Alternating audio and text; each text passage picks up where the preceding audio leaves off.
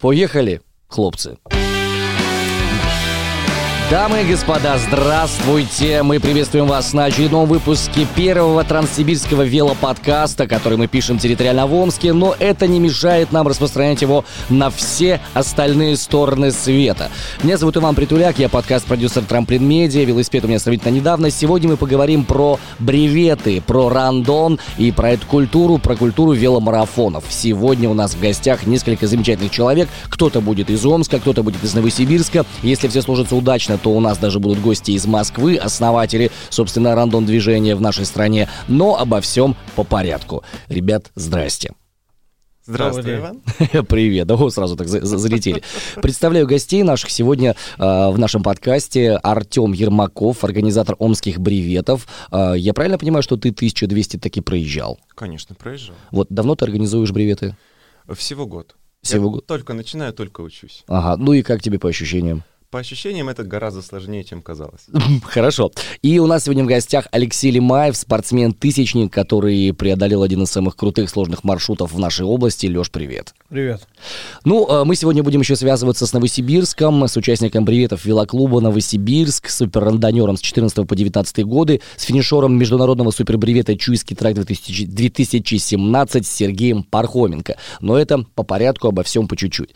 Ребят, вот давайте поговорим с вами как с специалистами в этой области, да?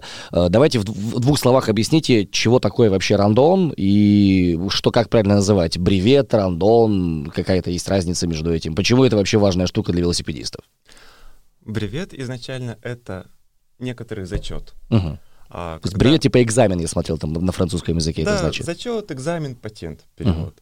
А, когда бреветы организовались впервые, а, Парижский клуб отважных организовался, и они выдавали специальные карточки людям, которые успешно завершили бревет, завершили вот такое большое серьезное испытание, и эти карточки как раз и назывались бревет. После этого название с карточки перешло на сам заезд.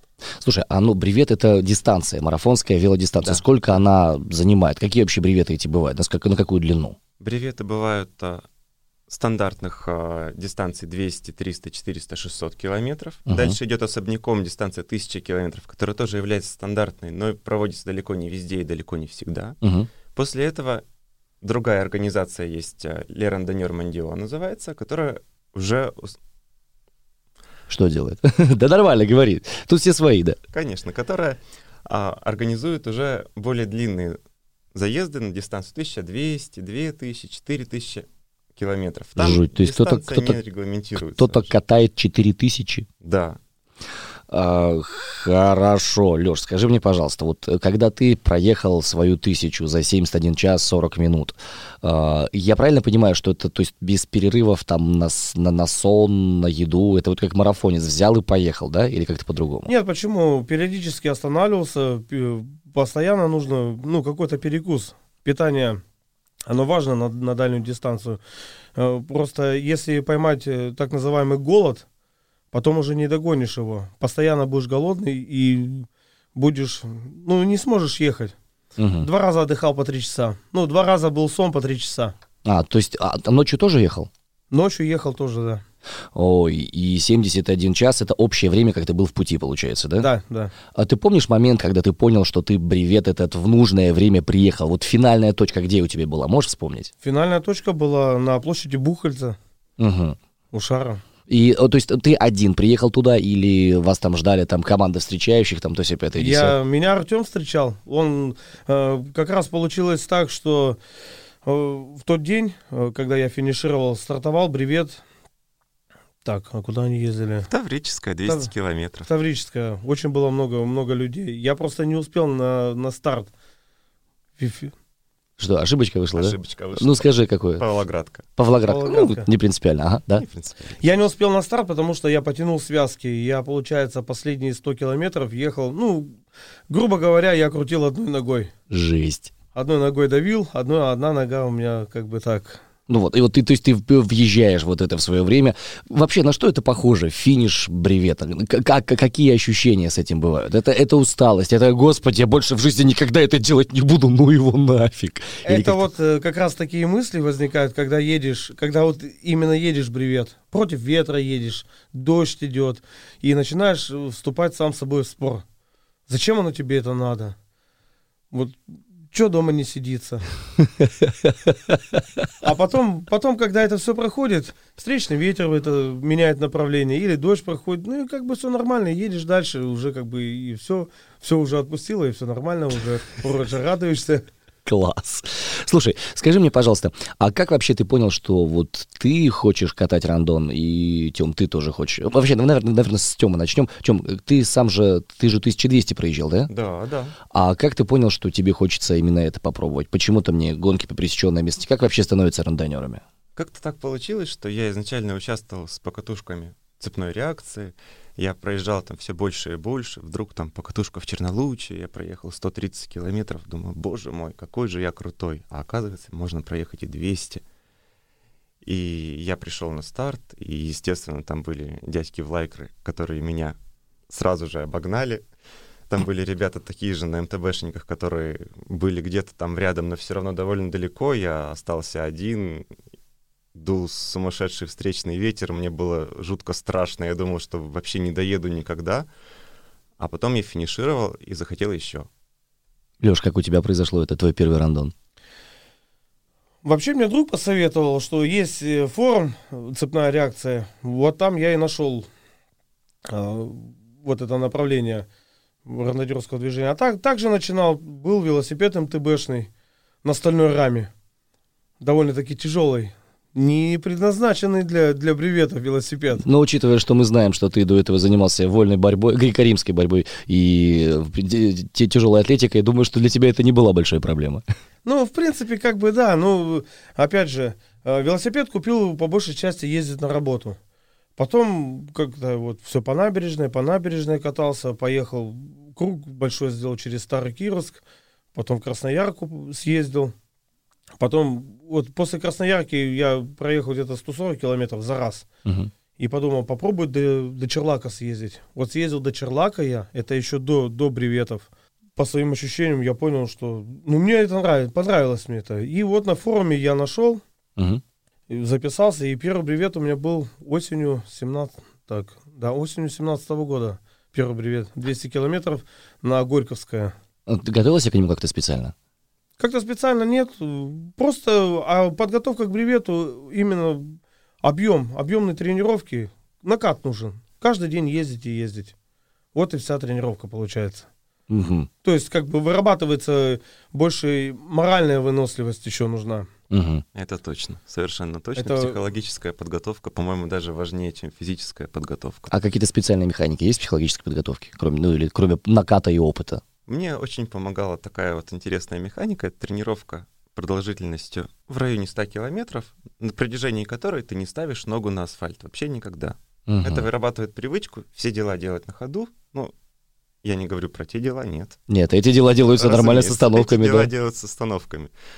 Но все дела там есть, пить можно на ходу вполне. И самое главное, что все остановки там на 5 минут, ой, я чуточку передохну и там поеду дальше — они на самом деле боком выходят, потому что не отдохнешь, а голова у тебя будет а, работать не так, как хотелось бы. Будет думать, ой, ну можно же отдохнуть, я там еще отдохну, там еще отдохну, там еще отдохну. В итоге упахиваешься так же, но едешь там не 8 часов, а 12 часов. Угу. И в итоге выезжаешь за время рандона соответствующее. Ну, за время, может быть, не выйдешь, но измучишься. Ага, то есть если ехать и все делать на велосипеде, то как бы короче получается, да? Короче получается, конечно. Хорошо, спасибо, ребят. Давайте мы сейчас сделаем э, микроперерывчик. У нас следующий вопрос будет большой, посвященный истории как раз рандонов, и посмотрим, откуда вообще это все пошло и чем люди занимались до того, как это происходило.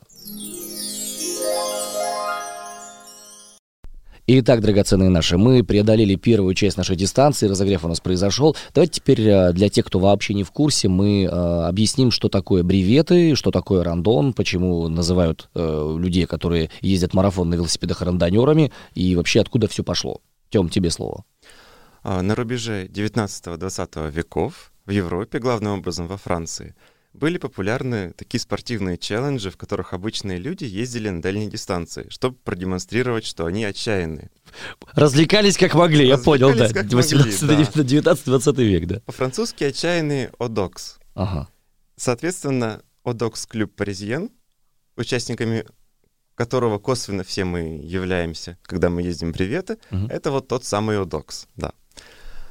А, интерес к подобным событиям подогревался газетами, которые назначали призы победителям, освещали пробеги, при этом поднимая свои продажи.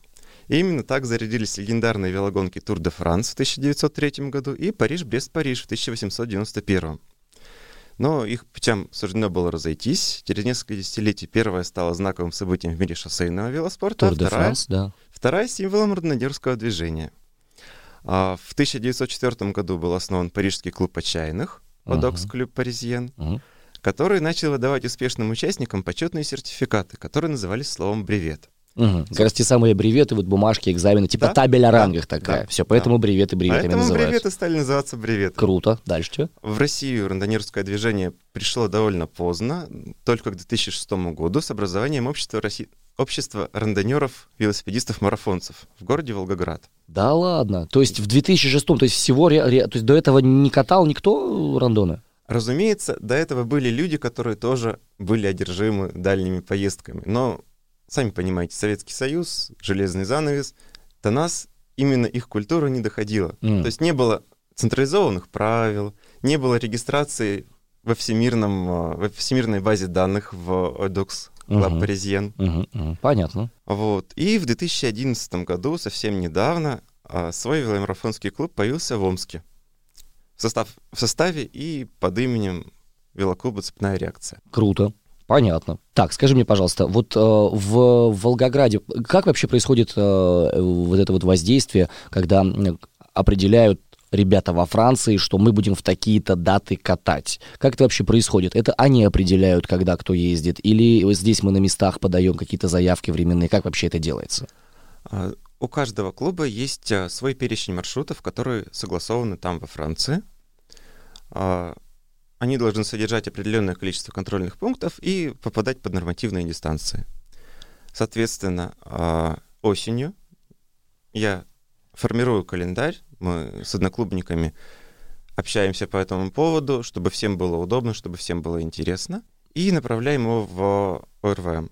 После этого, что там происходит, я уже не знаю, потому что мне возвращается согласованный календарь, и все довольны. Уплочено, согласовано, да? Да, вроде того. Слушай, а стой, э, вообще какие-нибудь финансовые затраты есть, э, скажем, у организации нашей локальной, чтобы с бреветчиками как раз вот французскими связаться? Какие-то деньги мы им за это платим? Мы платим э, за, каждый, за каждую регистрацию, за каждый заезд. Поэтому у нас у каждого заезда есть регистрационный взнос, сейчас 150 рублей. Ну, понятно, невеликие деньги, да. Невеликие деньги, особенно для тех, кто бегал, кто знает, какие там взносы, какие взносы на Ironman, допустим. У нас это вообще совершенно по-божески. Для тех, кто хочет получить медальку после своего заезда, нужно будет доплатить отдельно за медальку. Медальки приходят потом в конце сезона, зимой, когда мы дружной компанией Под Новый собираемся. год, да? Да, под Новый год, совершенно верно. Последний раз вот мы раздавали их в феврале. А, Мы собираемся дружной компанией где-нибудь в кафе, сидим, вспоминаем а, ушедший год. Как правило, если рандонеры собираются в большом количестве в одном месте, они могут, не переставая много часов, говорить просто о том, что когда-то там в 2014 году было, а какой там был дождь, а помнишь, какой был ветер, и как мы еле-еле проехали.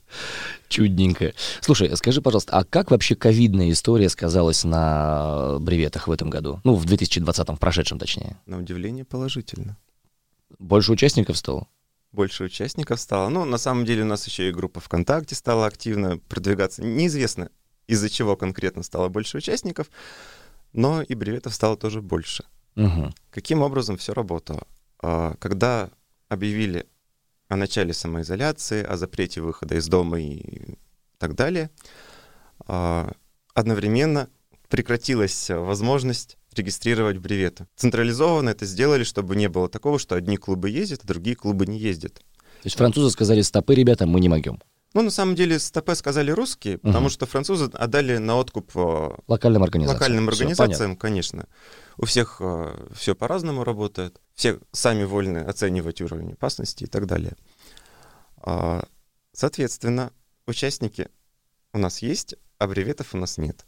И участники начали сами кататься. Кто-то вообще в одиночку поехал, кто-то маленькими кучками. Ну, с соблюдением социальной дистанции, ну, соответственно, когда да. как, конечно, но... А будем считать, что с ней. Давайте так, по большому счету, бревет — это уже самоизоляция, потому что в любом случае несколько метров между вами будет, а очень часто люди просто едут в одиночку, потому что у всех разные темпы, и ну так просто ездить удобнее часто. Угу. И поэтому получилось, что у нас было, если я правильно все помню, 3-4 бревета, в которых ездили несколько человек, которые были совершенно не зарегистрированы, поехали просто так, не за какие-то медальки, не за какие-то зачеты, а просто захотелось и поехали. Были ребята, которые сами ехали отдельно, а после этого начался сезон, потому что в июне нам разрешили заниматься спортом на улице, и мы выторгали у ОРВМ право просто все наши бреветы перенести и начинать с июня, с чистого листа. И поэтому у нас получилось, что с июня по, наверное, конец июля бреветы были каждую неделю. Mm. И вот у меня не было свободных выходных, потому что я просто неделю работаю, потом еду в бревет. Неделю работаю, еду в бревет. Леш, как у тебя в прошлом году? Сколько бреветов отъездил? О, я так... Ну, серию Супер Рандонер я не закрыл, потому что после тысячи я чуть не перегорел. Ну, как бы такую ультра, ультрамарафон такой проехал, тысяча, и как бы... Ну, типа хватит, да, на сегодня? Как-то запал, запал пропал. И, ну, и работы было много, и как бы не мог э, до конца эту серию Супер Рандонера закрыть. А количество бреветов, я не знаю, наверное, штук 6 я, наверное, проехал. Ну, не каждые выходные, ну, да? Нет, нет. Ну, за весь, за весь сезон. В легкость, так. в удовольствие. Ну, так, так, да. Хорошо, давайте сейчас сделаем тоже небольшую паузу и поспрашиваем, как же у наших соседей в соседних городах дела обстоят с бреветным движением, э, что у них произошло за прошедший год, что будет в этом году и насколько крепки вообще связи между сибирскими э, рандонерами и сибирскими бреветами. Чем прелесть взаимодействия вот э, в формате подкаста, это в том, что мы можем вообще любого человека с любой точки земного шара э, для вашего, дорогие друзья, э, внимания предоставить. Итак, сейчас у нас на связи из Новосибирска, через 630 километров от нас, находится участник бреветов велоклуба «Новосибирск марафон», супер-рандонер с 14 по 19 годы, финишер международного супербревета «Чуйский трак 2017» Сергей Пархоменко. Сергей, привет. Привет, привет всем. Привет, ребята. Здорово, Ска- Серег. Скажи, пож- э, скажи, пожалуйста, э, вот э, интересно, каким образом организовано вот это вот взаимодействие между организаторами бреветов в разных городах? Делали ли вы какие-нибудь совместные проекты с Омском или там с ребятами, которые дальше вправо по карте от вас, там Солона Д еще с кем-нибудь, с Омском? Ну, в целом взаимодействие есть, оно с помощью, так скажем, социальных сетей, э, телефонных звонков. Ребята общаются между собой не только, э, кстати, да, не только по социальным сетям, но и на международных бреветах, бреветах 1200 километров. То есть у нас в России есть как минимум три супербревета. Это Волгодон, это Вол. Волгодон это, собственно, у нас в Волгограде проходит, Вол в Санкт-Петербурге, а, Чуйский тракт, собственно, вот у нас в, Ново- в Новосибирске мы проводим его. А, ну и четвертый вот буквально недавно а, образовался. Это забыл, если честно, как называется, но проводят его калининградцы совместно Балтийский. с Питером. Они едут через... Как? как? Балтийский. Балтийский да, Балтийский, точно. Да. да, они едут через там три или три страны, по-моему, Литва, э, Латвия, и, собственно, в Россию приезжают. То есть с Калининграда стартуют, через эти страны балтийские проходят и приезжают в Санкт-Петербург. А можешь чуть под... и на этих... Говори, говори, и на этих? А, да, собственно, на этих стартах э, ребята между собой общаются, знакомятся и делятся своими впечатлениями о своем клубе, приглашают э, на, собственно, бреветы местные. Вот, э, собственно, Артем к нам приезжал вот на Тагучин уже несколько раз, насколько я знаю. А, скажи, пожалуйста, можешь чуть поподробнее рассказать про супербревет Чуйский тракт? Почему у него статус международного и, собственно, как э, можно в нем принять участие человеку из другого города какого-нибудь? Угу. Ну, э, собственно, э, международный. Почему? Потому что туда могут, в принципе, участники со всего мира приехать, что уже было и в 2013 году, и в 2017 году. Вот. Чтобы туда попасть, необходимо быть опытным участником, проехать 200, 300, 400, 600 километров – и тогда тебя допустят уже на эту дистанцию 1200 километров. Вот. Если говорить э, в частности о Чуйском а, в этом году, ну, у нас было уже два а, мероприятия в 2015-2017 году, и есть некий опыт уже прохождения этих дистанций, и мы уже примерно понимаем, какие участники а, могут проехать, а какие нет. У нас немножко более жесткий отбор Э, на это мероприятие. И мы приглашаем э, опытных, только опытных участников, которые уже преодолевали 1200 километров. Ну и просто сама дорога, э, Чуйский тракт, она немножко, как сказать, э, дикая. Ну, там нет э, магазинов, как, например, на том же там, Балтийском или Воле или Волгодоне. Здесь, ну, сама трасса проходит по, так скажем, неосвоенной территории. И кафешек, и, ну, не знаю, как правильно озвучить. Контрольных пунктов, общем, скажем так. Да, да, да. То есть э, э, нет возможности где-то, ну, там, если там вдруг тебе плохо стало, то есть там даже в местах э, не бывает э, сотовой связи. Я вот о чем говорю. То есть Он это прям такой опасный. Экстремальный такой заезд получается, да? Да, это экстремальный заезд. Помимо всего этого, там э, горы. Собственно, нужна необходимая там, физическая подготовка. То есть обычный э, там рядовой рандонер может и не преодолеть этого. И может попасть, э, ну так скажем, в опасные ситуации. А я правильно понимаю, что... будет немного я, я правильно понимаю, что вы прям приглашаете целенаправленно, или вы просто отбираете уже тех, кто заявки подал? А, ну, мы, собственно, а, можно так сказать, а, мы открываем регистрацию только сначала а, первому кругу людей, а, именно опытным. Всех этих людей мы знаем. То есть, ну, потому что а, общаемся и знаем их рейтинг, так скажем, международный. Вот, собственно, они, видя то, что им приходит приглашение, да, приглашение приходит через почту им, типа, все, э, регистрируйтесь, такое. Вот, они, э, собственно, регистрируются. Это, так скажем, первая волна идет э, регистрации. Вот, проходит две недели, э, то есть все э, желающие, которые, э, все желающие опытные, которые зарегистрировались, как бы все, мы как бы отодвигаем и открываем вторую волну уже для менее опытных, те, которые преодолели тысячу там и 600 километров. И, собственно, они э, уже регистрируются, то есть им рассылка этим ребятам э, отправляется. То есть до этого всего была предварительная регистрация, и мы все желающих участников видели э, в списках. Хорошо, понятно. А, ну, я понял, по Чуйскому тракту тогда мы более-менее э, понятно. В этом году еще будут заезды по Чуйскому тракту? В 2021? А в этом году уже нет. Э, участников мы уже собрали. То есть на сегодняшний день у нас уже 135 участников. Вот. Э, слоты для российских ребят уже не, так скажем, заняты все. Но у нас есть свободный слот для европейских гостей и ну, можно, можно по-быстрому поменять гражданство на украинское, да, и приехать Ну нет, мы на самом деле ждем друзей из Германии, которые, э, с которыми хорошо общаемся. Но сейчас в связи с обстановкой вот этой вот эпидемией неизвестно, получится там у э, ребят приехать или нет. Вот. Ну а так уже все, регистрация закрыта, участники набраны. Если вдруг кто-то откажется, то, конечно, можно ну, поменяться, продать свой слот, и, собственно, поменяться с ним. Скажи, пожалуйста, сколько стоит участие в этом э, бревете, супербревете? Э, 10 тысяч рублей стоимость участия. 10 тысяч, не 200, 10. 10, 10. Да, мне послышалось просто из-за связи телефона. Я офигел. 200 тысяч, а что, что, какой кошмар.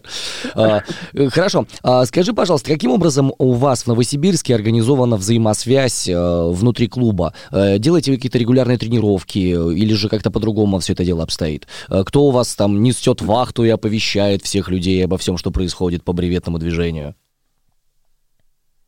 Ну, э, если мы берем именно бреветы, то календарь составляется осенью на следующий год.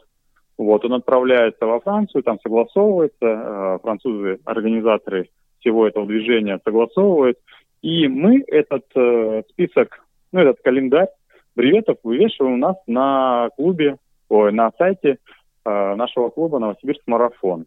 Вот все на сайт могут пройти, посмотреть, собственно. Ну и также мы по социальным сетям распространяем эту информацию в Телеграме и ВКонтакте в группе. А у вас есть, получается, телеграмный какой-то чат, да? Да, у нас есть чат в Телеграме, также Новосибирск марафон. Можно туда добавить. Хорошо, ссыл, ссыл, ссыл, ссылочки обязательно мы приложим в описании к нашему подкасту. Ну и, наверное, давай такой вопрос, э, достаточно простой, э, но касается твоего личного персонального опыта. Скажи, пожалуйста, Сереж, какой для тебя был самый запоминающийся бревет и почему? Это вопрос из э, нашего большого, нашего омского велосообщества. Мы там бросили клич, какие вопросы вы хотели бы задать. И вот это один из них. Какой бревет был самым запоминающимся для тебя и почему? А, ну, самый запоминающий для меня бревет – это Томский круг. Кстати, он э, у нас проходил в Новосибирске после Чуйского тракта в 2017 году. Я его проехал э, чуть меньше 24 часов. Угу. И, э, я могу говорить? Да, да, да, конечно, тут технические нюансы у меня небольшие. Ага. Я понял. А, собственно, я его про... 600 э, километров я проехал чуть менее 24 часов, там 23 с половиной часа, и он для меня стал самым запоминающимся. Ну, просто до, до меня там в Сибири еще быстро просто так никто не проезжал эти 600 километров, поэтому он для меня как бы такой самый значимый. Да, ну и в 2017 году я Чуйский тракт проехал. Это первая моя такая самая длинная дистанция. 1200 километров. Я тоже горд тем, что преодолел его. Вот, не, не каждому удалось в тот год проехать. А, скажи, пожалуйста, за кем из ваших новосибирских ребят можно следить э, в Инстаграме, в соцсетях, чтобы быть вообще в курсе о том, что происходит у вас э, в движении бреветном? Ну, мы, собственно, все отчеты э, пишем также на форуме, э, также делимся фотографиями, тоже также на форуме. Вот, по соцсетям э, сложно сказать, э, что там в Инстаграме кто-то там прям э, всегда выкладывает. Ну, ребята Э, ну, таких четких соцсетей, э, как Инстаграм, э, Новосибирск марафон не ведет. Вот в основном все ссылки на фотографии, на фотоальбомы, они находятся на, на форуме каждого мероприятия. Хорошо. Спасибо огромное за то, что уделил нам свое время. Друзья, у нас э, в подкасте был участник бреветов велоклуба «Новосибирск марафон», супер-рандонер с 14 по 19 годы, финишер международного супербревета «Чуйский трак 2017» Сергей Пархоменко. Сереж, огромное спасибо, респект, уважуха и вообще круто, что вы есть. Вам спасибо, ребят.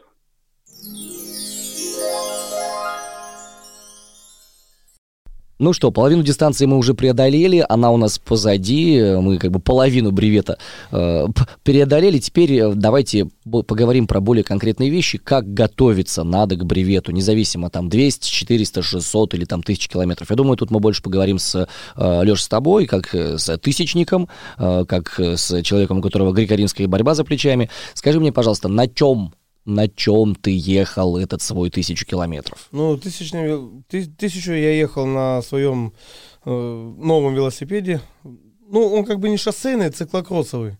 Циклокроссовый велосипед, там маленькая геометрия, рама другая. Но резина у меня стояла шоссейная, ну, довольно-таки узкая, 23-я. Угу. Она как бы такая, ну, она накатистая, ну, жесткая, жесткая, твердая. А ты до этого, до, до тысячного, ты уже успел проехать какие-то другие, да?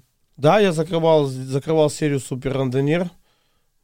Так, получается, в девятнадцатом году. А в восемнадцатом году я ездил на, на МТБ, на стальной раме. У меня в собранном, снаряженном снаряженная масса велосипеда 21 килограмм была. Я проехал 400 километров за 27 часов. Ребята тогда не поверили, что я записался на 400 -ку. Да, да, я же его разворачивал, я же говорил, парень, ты чё? Ты, ты куда 20 куда километров? А у тебя в рюкзаке кирпичи, что ли? Куда ты поехал? Класс. Все, ну, все это было на, на равные сумки, там какой-то перекус на, на первое время в пути. И вот это, кстати, был самый запоминающийся у меня бревет, вот эти 400 километров. Почему? Тогда была, была непогода, был, было очень тяжело. Это первый, первый опыт 400 километров, последние 100 километров был сильный ветер. С поселка Иртыш я ехал около 7,5 часов. 100 километров я ехал. Я просто не мог крутить. Я ехал где-то примерно 10 километров в час часто слазил, шел пешком. Ну, самое главное, не останавливаться. Надо постоянно быть в движении. Иначе замерзнешь, устанешь и умрешь, да? Мышцы закисляются, потом тяжело будет раскрутить. Когда уже такая большая усталость, и за плечами даже вот... Ну, все зависит от подготовки людей, да. У кого-то кто-то кто 100 километров проедет, у него начнут мышцы закисляться, ну, когда он будет останавливаться на, дол- на долгое время. Э, по мне, так, когда за 200 уже заходит, за 250, я уже, допустим, больше 15 минут не могу себе позволить останавливаться, ну, стоять. Вообще, как бы стараюсь не стоять. Если я устал ехать, я просто слазю с велосипеда и иду пешком. А так можно по правилам? Конечно, можно. Круто. Хороший, какое хорошее состязание. Самое главное не сидеть, потому что потом даже к скорости там 22 км в час, да, ну, э, к такой скорости очень тяжело будет раскрутиться, потому что ноги уже будут э, просто каменные. А, Тём, скажи, пожалуйста, какие-то ограничения есть по тому, на чем именно ты будешь бревет преодолевать? Как такового регламента нет. Самое главное, чтобы транспортное средство приводилось в движение мускульной тягой. То есть, чтобы это было, ну, понятно, да, не мопеды всякие, не прочая да, фигня. не электровелосипед, но... То есть теоретически даже на самокате можно? Теоретически можно на самокате. Более того, Париж-Брест-Париж пытались проехать на таких особых типа велосипедах, не знаю, как это правильно назвать, называется оно Elliptigo, эллиптический тренажер, который приводит в действие, в движение колесо. Никто не проехал, но попытки были. Но, но люди решили поржать. Да, да, очень много на Париж-Брест-Париж, допустим, веломобилей. То есть это такая капсула, Угу. Который обладает огромными аэродинамическими преимуществами перед всеми типами велосипедов, но зато на ней очень сложно подниматься в гору. На них тоже ездят, и на них ездить можно. Ну, а у нас в Омске на чем самом таком странном, необычном преодолевали? Я не скажу, что у нас прям что-то необычное было. У нас э, ездили на тандеме один раз. Один раз у нас, да даже не один раз, несколько раз у нас ездили на крузерах участники, доезжали всегда. Самое, наверное, запоминающееся из всех этих э, случаев это парень, который ездит на Урале. Да, Суставов Алексей. Он у нас приходит на 3-4 старта в сезоне, всегда это 200 километров. Выглядит он очень странно на старте. Все думают, ой, ну сейчас мы его обгоним. Обгоняют его, ну, половина примерно участников, потому что он едет стабильно, он ездить умеет. Но ездит он на Урале. Ну, то есть на Урале тоже можно. На Урале тоже можно. Можно на чем угодно. Самое главное, чтобы велосипед был проверен лично участником. То есть перед большими дистанциями нельзя там менять седло, поднимать, опускать руль. Надо, чтобы все было проверено, прикатано, потому что иначе все это боком выйдет где-нибудь там посередине. И что с этим делать, уже будет непонятно. А с собой надо обязательно брать, я так понимаю, там две запасные камеры, там мультитул какой-нибудь, там минимальный набор жидкости какой-то. Или все-таки все эти вещи можно по пути где-то добрать? Можно, оба можете ответить, если хотите. Значит, а, одной из основных концепций при прохождении бревета является полная самодостаточность участника. Каждый участник несет с собой свой насос, свою камеру хотя бы одну, а, набор для ремонта камер, свой ремнабор, какой он считает нужным. Обычно это шестигранники. А, Хорошо бы иметь с собой выжимку цепи, потому что когда она нужна, ее ни у кого, естественно, нету. Плюс ко всему, никого может, в принципе, не оказаться рядом. Но рандонеры, они такие ребята, которые всегда помогут, если человек в беде. У нас, в принципе, это заложено. То есть нельзя человека оставить с проколотой камерой, если у тебя камера запаска есть под сиденьем. Плюс ко всему обязательно берется вода. А, желательно брать с собой 2 литра, то есть два бидончика. Один из них может быть изотоником. Два изотоника брать нельзя ни в коем случае, потому что запивать чем-то не сладким это все нужно, иначе будет очень неприятно. Плюс ко всему с собой обычно берут еды, и я с собой беру еды так, чтобы можно было проехать всю дистанцию, не останавливаясь в магазинах. Но, тем не менее, я останавливаюсь, я стараюсь кушать в кафешках э, придорожных, потому что это как бы более здоровая, более приятная еда. Но кафешек может не оказаться, тем более с пандемией у нас очень много всего позакрывалось. А, я читал о том, что в контрольные пункты как раз это вот те самые точки на карте. Это может быть кафешка, может быть магазин, может быть еще что-то. То есть ну, нужно проехать сначала по трассе, договориться с этими людьми, чтобы они там отмечали тебе как организатору. И вот подъезжает человек какой-нибудь, да, э, э, рандонер, э, заходит в магазин, говорит, отметьте, пожалуйста, время приезда. Ему отмечают, он уезжает. Это так или это я ошибаюсь? На самом деле все гораздо проще. Я уже говорил, что рандонер — существо самостоятельное. То есть тот, кто приезжает первым, он протягивает карточку, вежливо очень продавщицу или кассира, или кто там будет, просит, ну вот отметьте меня, пожалуйста, я вот участник мирового движения, я проехал.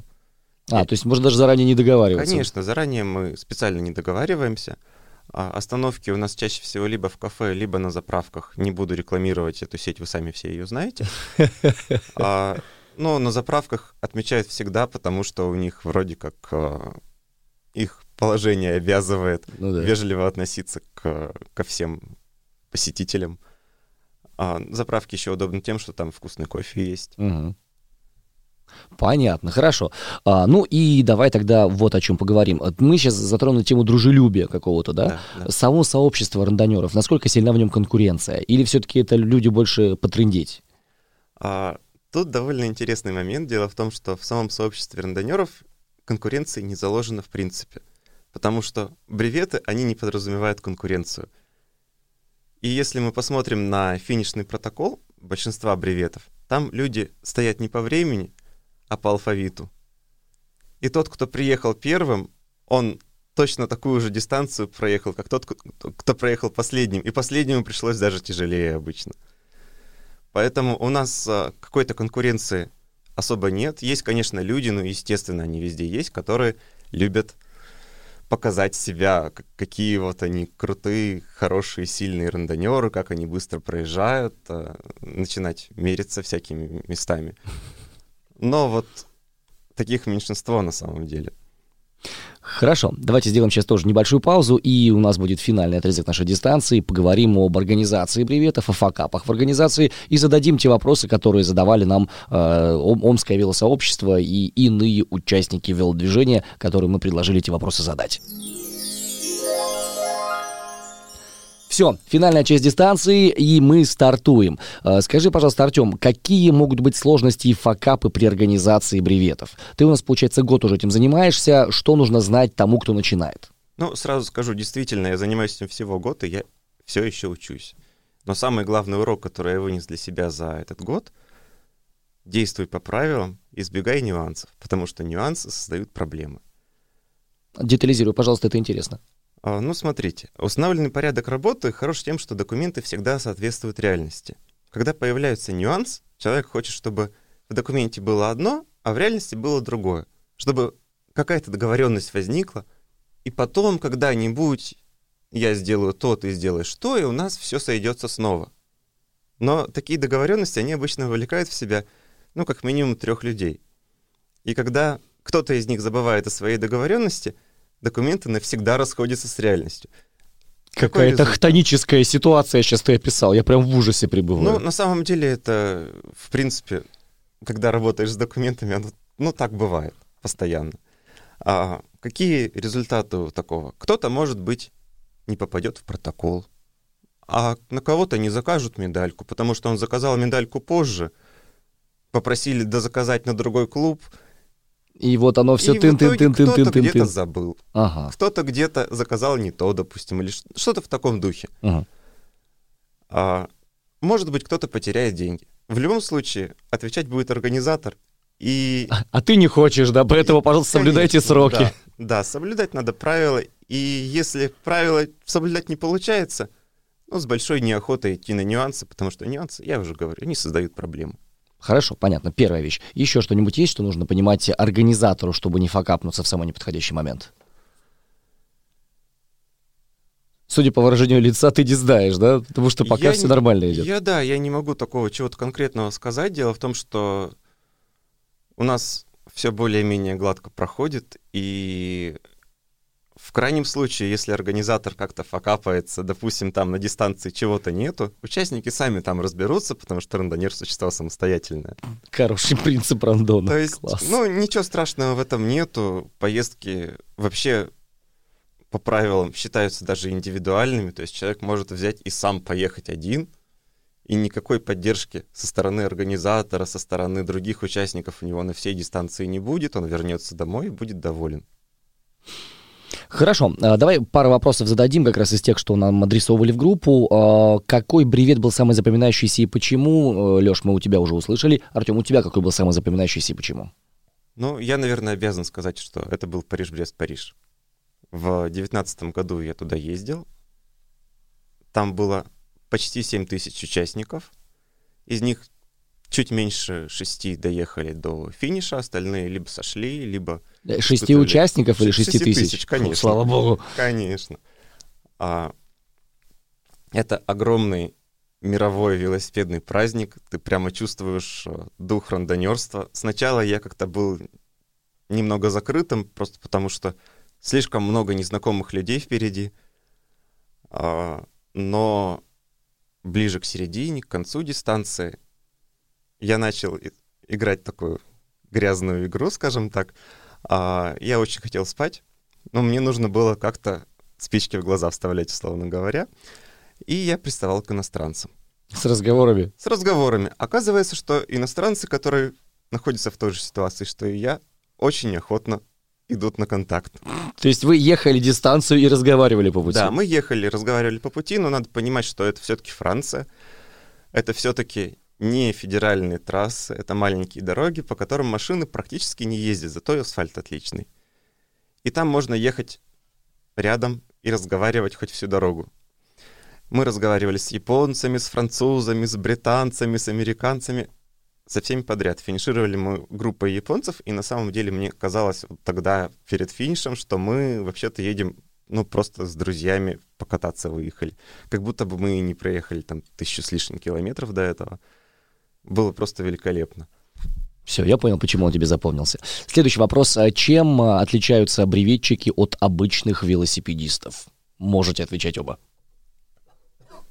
Ну, моральной выносливостью. Это точно. Это вот прям важнее, это, это самое важное, наверное. Больше, чем физическая подготовка.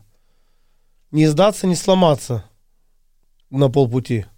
А обычно на полпути приходят эти мысли. Когда вообще первый начинается момент, когда ты понимаешь, что «А, зачем я это сделал?» Ну, у всех будет по-разному. Мы живем на плоскоче, мы, у нас постоянно получается, мы едем против ветра. И уже, может быть, там через 30-40 километров мысли приходить э, такие, что зачем я поехал, зачем мне это надо. Ну, что тяжело, тяжело, это, тяжело против ветра ехать. У всех по-разному могут это проходить. Ну, допустим, э, лично для меня 200 километров, как бы, ну, мысли не возникают такие. Это как бы уже на лайте. Ну, конечно, что, тяжелая атлетика и МТБ на старте был. Почему? А еще бы у тебя возникали мысли другого характера. Хорошо, еще вопросик. А, так, как не стереть жопу? Вопрос от Татьяны. Нужно постоянно ездить, желательно каждый день. И на жопе будет мозоль. Ну, она привыкнет. Но на самом деле э, есть комфортные седла. Седло вообще должно быть твердым для марафонов, потому что мягкое седло, оно распределяет нагрузки по, по всей ну, жопе, Ну да. да. И это нехорошо. Я сам не медик, но существует теория, что пережимаются там нервы и все такое именно на мягком седле. Пережимаются сосуды в том числе. А на жестком седле ты сидишь именно седалищными костями, которые, в общем-то, более особо чувствовать не будут. А методика действительно такая, что езди каждый день, не будет ничего болеть. Но я каждый день не езжу, я езжу раза два, в лучшем случае три в неделю. Просто езжу много. У тебя, лишь какой рецепт есть по этому поводу? Ну да, вот э, жесткое седло. Ну, да, допустим, я себе приобрел седло карбоновое, ну, в середине с вырезом. Ну, чтобы не пережимало. И велоформа. Э, она спи- сшита специально так, э, в ней памперс. Э, там, где надо, она давит. А там, где не надо, она не давит. Поэтому, как бы, ех- ехать на жестком седле в велоформе комфортно.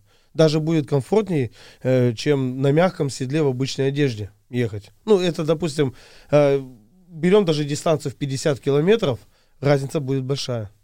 Хорошо, ну и, наверное, финальный вопрос тоже к вам обоим. Скажите, пожалуйста, ребят, все-таки что это такое?